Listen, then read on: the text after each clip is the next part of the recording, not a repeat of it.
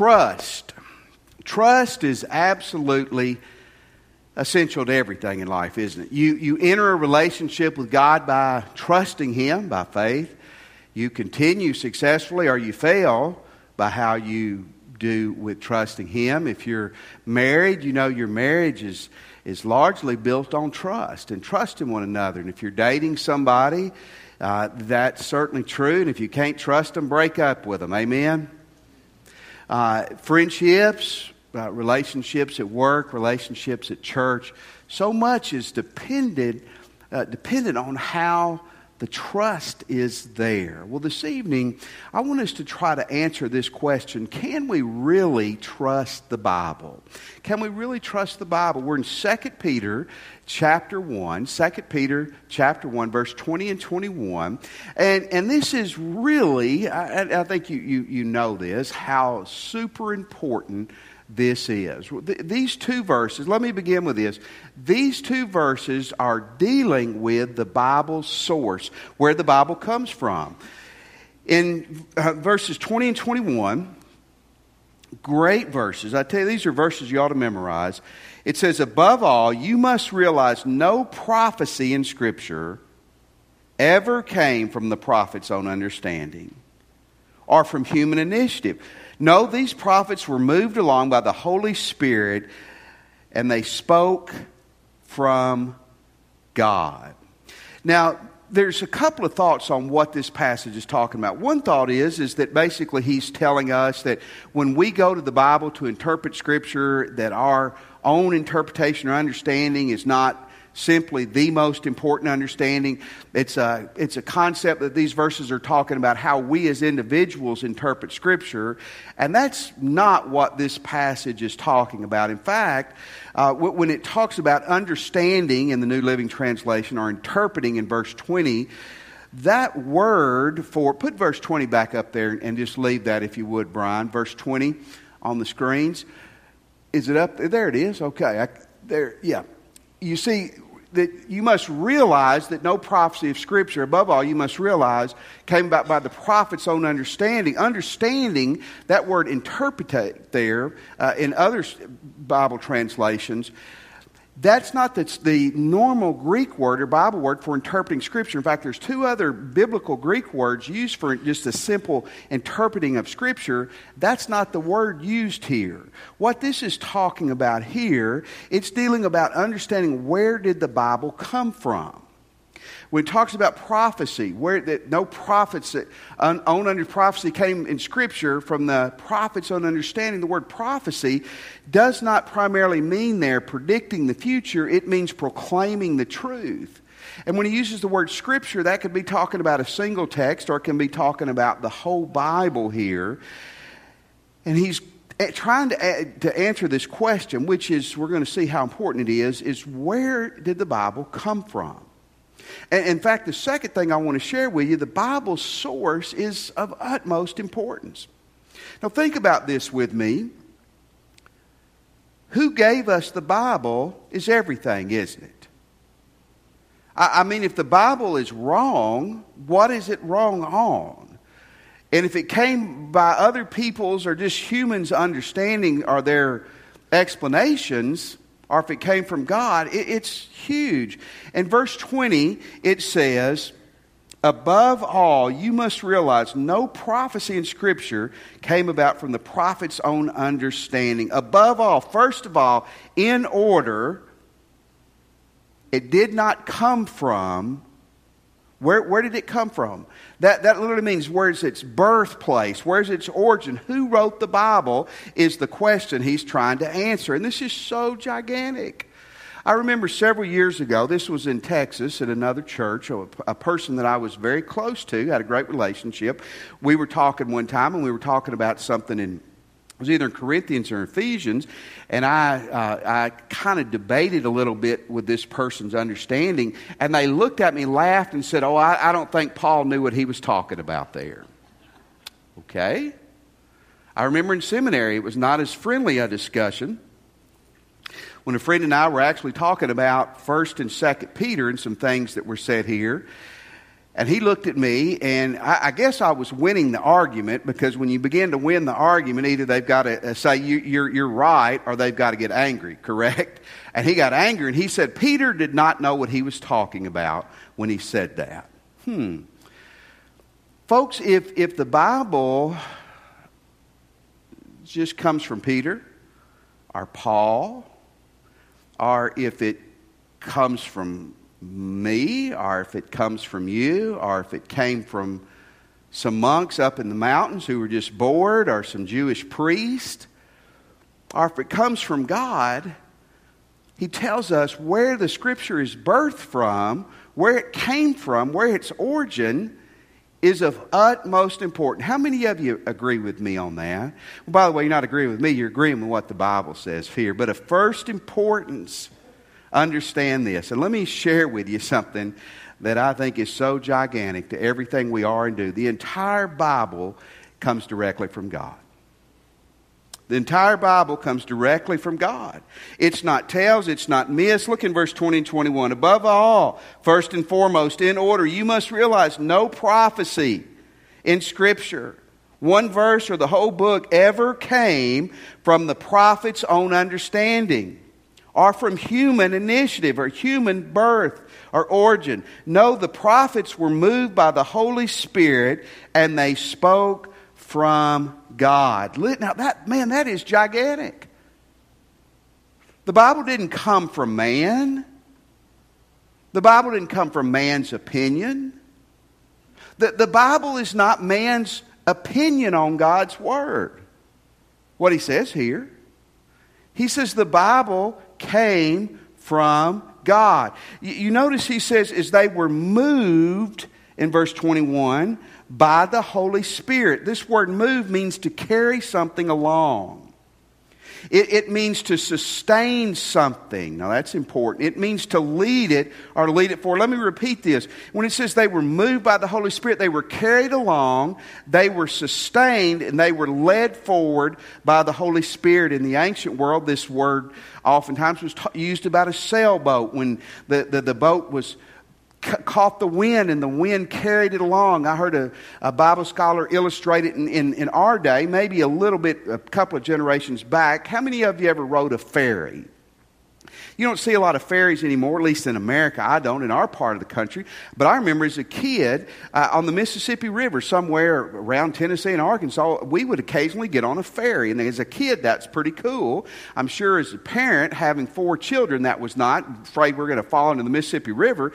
But you know, when you, you get on a ferry, whether you're walking or in a car, that ferry is going to carry you where you're going, isn't it? That's the word here that the Holy Spirit carried these people as they were writing the scriptures, that it's birthed in God. There's a lot of different theories about how the scripture was inspired or given to us. Let me give you the theory I buy into. It's called the plenary verbal theory. Plenary means all, and verbal means words. And what the plenary verbal theory means is that God inspired all of the scripture. He didn't just give us nice thoughts or inspirational words.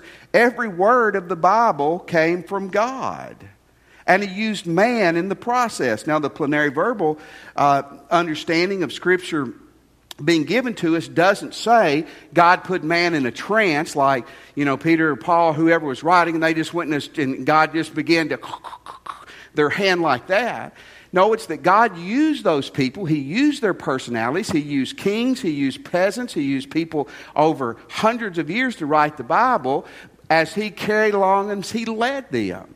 My, my uh, understanding of the Hebrew and the Greek is very elementary, but one of my professors in seminary, who was a great New Testament scholar, said as you read the Greek of what Paul wrote and as you read the, the Greek language of what Peter wrote, you can tell a big difference. Paul had the equivalent of two PhDs. Peter was a professional fisherman. Nothing wrong with either one of those. They probably write and talk differently. Amen? Uh, we live in the land of PhDs. You understand that. And he said that you can tell the difference in their, their grammar and their sentence length and structure. But it was all by God. There's 13 books in the New Testament we believe that Paul authored, 13 letters. Paul probably wrote hundreds of letters. 13 had the stamp, the carry, the inspiration, and the authority of God put on those. Are you following me? Is this important? Oh, it's of utmost importance. How many of you have a, or ever have had a red letter New Testament? You know what that is? In fact, my, mine is here is a red letter New Testament. And what if you don't know what that is? It's the words of Jesus, we believe, are in red. And I've always liked that, and I've always kind of felt warm and fuzzy about that. Several years ago, there was actually a movement. Some books came out called the Red Letter Movement, where these Christian leaders were saying, we're going to focus on the words of Jesus above everything else. Here's what's dangerous about that the Bible says all the Word of God is all the Word of God. And by the way, if you read Matthew, Mark, Luke, and John a hundred times and the rest of the New Testament a hundred times, they don't contradict anyway. My friend in Texas, referred back, well, this is what Jesus said on the subject, or Jesus never addressed that subject. You hear that hogwash all the time. Folks, if the Bible addressed it, God addressed it. Did you hear me? Well, Jesus didn't ever say anything directly about this. If it's addressed in Second Corinthians or in Revelation, Jesus addressed the issue. That's gigantic. Cindy and I had a, a friend in, in, uh, in Texas who was part of a strange religious group. They were almost half Jew, half Christian, if you can imagine that. And they still celebrated a lot of the feasts. They were very legalistic. They wouldn't eat pork. They wouldn't do this. They wouldn't do that. I was talking to this person one time about, well, she wanted to know why we ate pork and loved Jesus. And I said, well, because we believe that the Jewish dietary laws were lifted by Christ himself. And I quoted something out of Galatians for her. And she brushed it off and said, that's just Paul talking. That's not God. To her, the first five books of the Bible were the Word of God. Everything else was just for man. Let me tell you what Paul himself says. This may sound cocky, but I believe it's the word of God. In 1 Thessalonians 2:13, listen to this. Therefore, we never stop thanking God that when you received his message from us, you didn't think of our words as mere human ideas. You accepted what we said as the, read that aloud with me, the very word of God, which of course it is. And this word continues to work in you who believe. Now, in 2 Peter chapter 3 verse 15 and 16, listen to what God through Peter, Peter says, and remember our Lord's patience. He gives people time to be saved. This is what our beloved brother Paul also wrote to you with the wisdom God gave him. Speaking of these things in all of his letters, some of his comments are hard to understand. How many of you would agree with that? Peter was saying, Paul, could you dumb it down a little bit? But he didn't. And those who are ignorant and unstable have twisted his letters to mean something quite different, just as they do, read this with me, with other of the scripture, and this will result in their destruction. Isn't it neat when, when Peter talked about God and, things that were being delivered from Paul? Many of his writings and his writings we have in the Bible, what Paul, Peter said, it's scripture. And Paul, there's a place or two where he says in his writings, what I'm saying right now, this very brief time in Corinthians, he says, This is my thought, not God's, but I think it's right. But everywhere else, he's saying, This is what God has told me. This is the Word of God for you. The Bible itself tells us that of first importance is understanding where the Scriptures come from. Is it just a good book? Is it inspired like Shakespeare?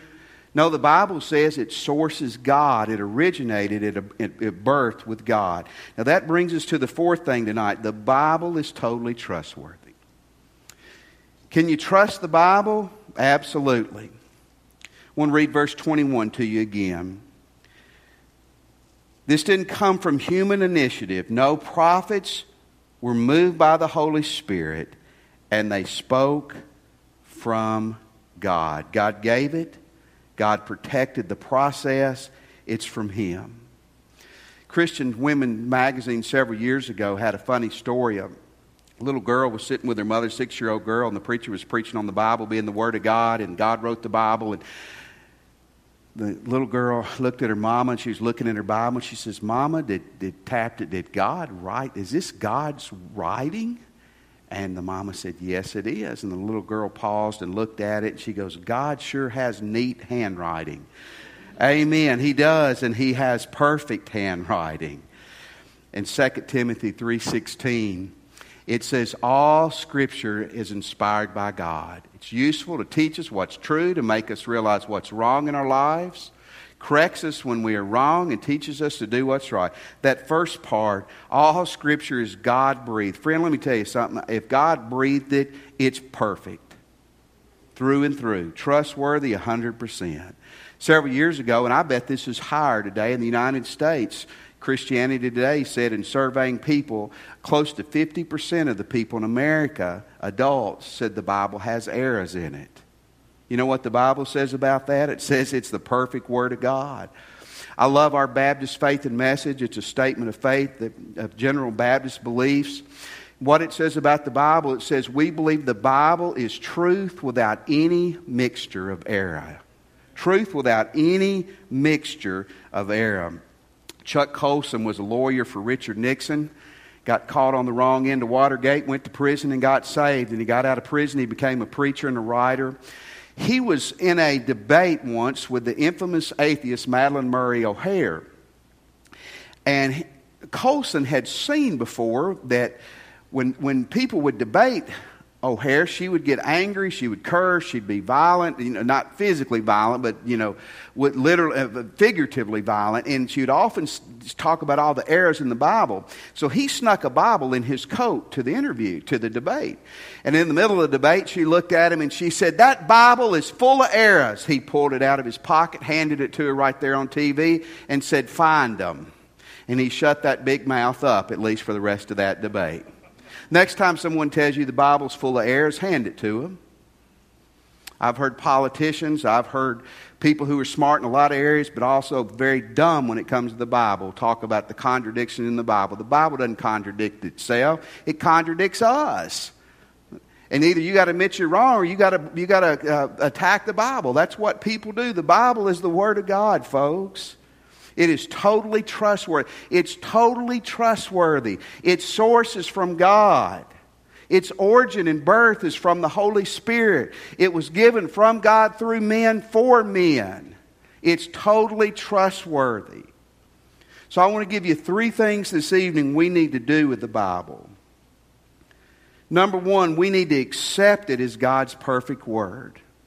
For some of you tonight, that may be a leap of faith. You may say, you know, I struggle with it. Well, I want you to put your nose in it, read it, let it change you, and I, I believe you'll come back and tell me you believe it. But you've, you've got to come to a point where you're going to say, I'm going to accept the Bible as the perfect Word of God.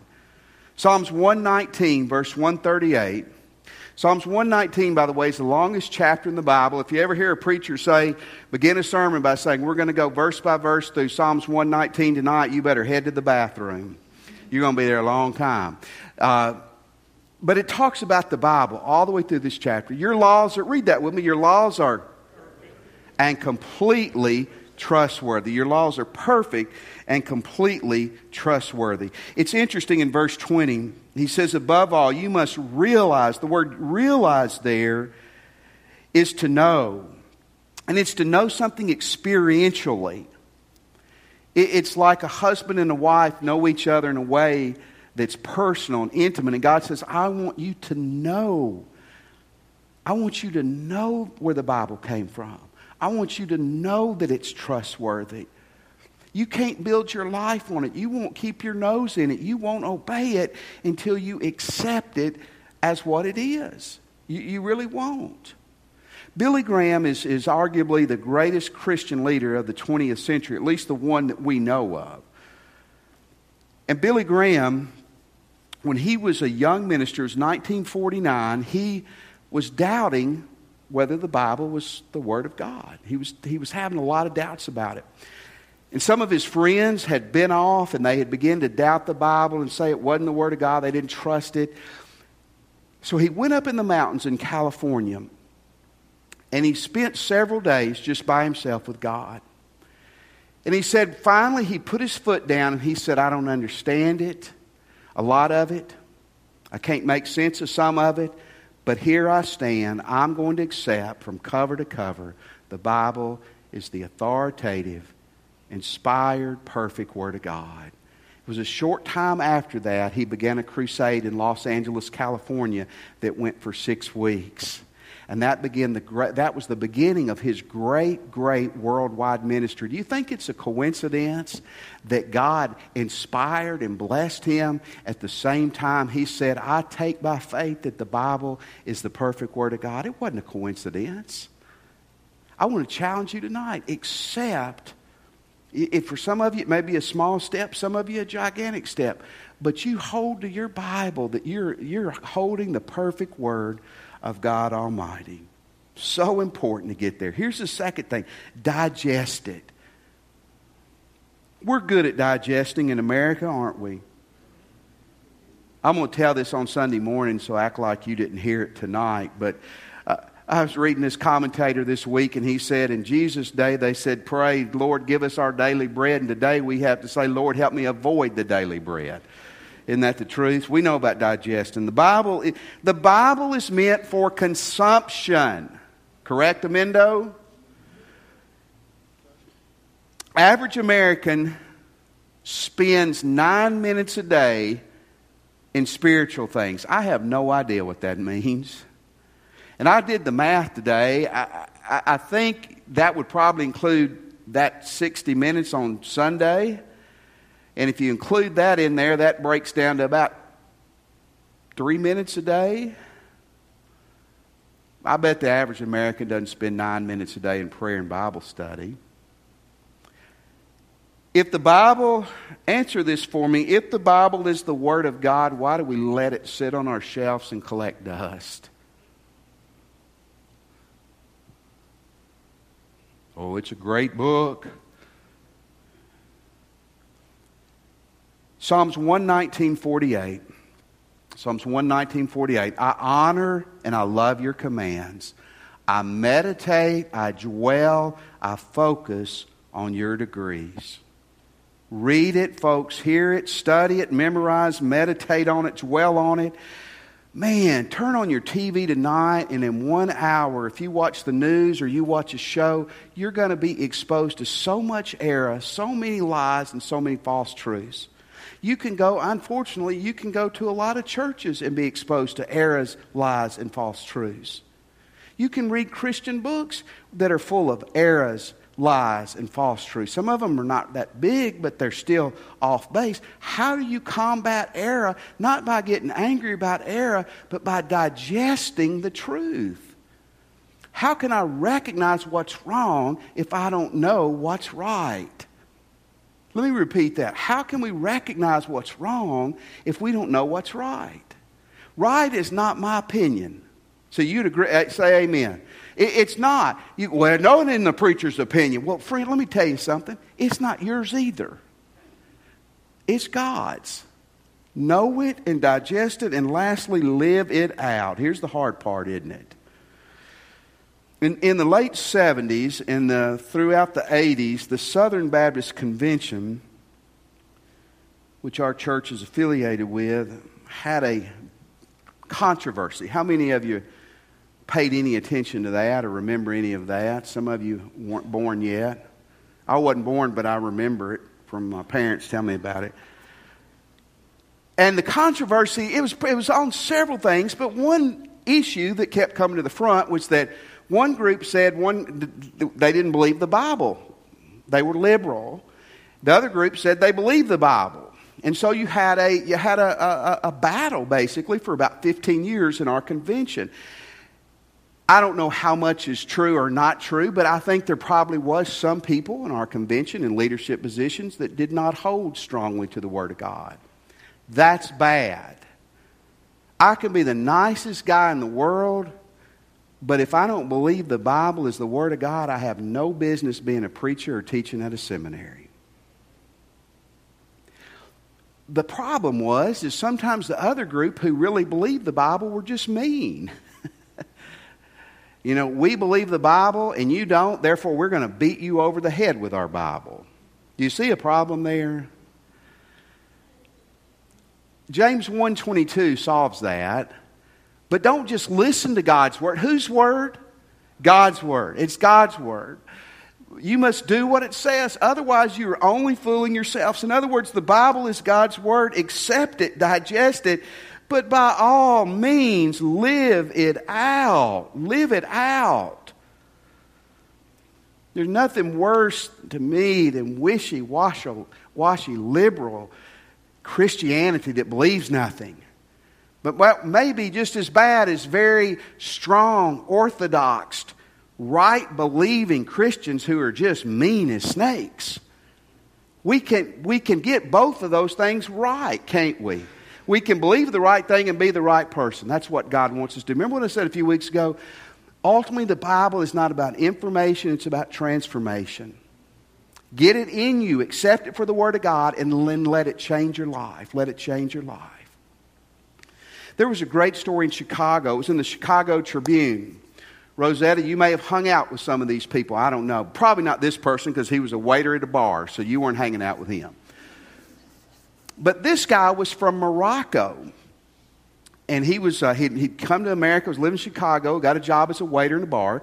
He decided to write King Muhammad VI the king of Morocco a letter to tell him he admired him and would love to hear from him someday. And the king of Morocco wrote this man, this waiter, back in America. And people asked, Does this king do this regularly? And they said, Yeah, he would write people because he loved his, he loved his citizens. The waiter went around, it got to the Chicago Tribune, is how this story got out, is that he would carry that letter around and he would say, I got to be the only waiter in the world that has a letter from the king. Look, I'm carrying words written to me from the king. Isn't that awesome? I want to tell you something, folks. You got words from the King of Kings written to you. Isn't that great? That, that he loves us so much, his subjects, that he gave us a personal message. He used, he used fallible humans, but he did it in a perfect, infallible way through them to give us his love letter. We've got a love letter from the King of Kings written for us. So here's what you got to do with it. If you're not a Christian tonight, you come tonight and give your life to Jesus. That's what the Bible tells you you need to do. Maybe you'd like to join our church tonight. You come and do that if God's leading you to. We're a church that I hope is going to love people and hold fast to the Word of God. Lastly, as a Christian, I just want to challenge you, where you're seated or at the altar, to make a commitment that you're going to be a man or woman who accepts the Bible for the, at what it is, digests it, and lives it out.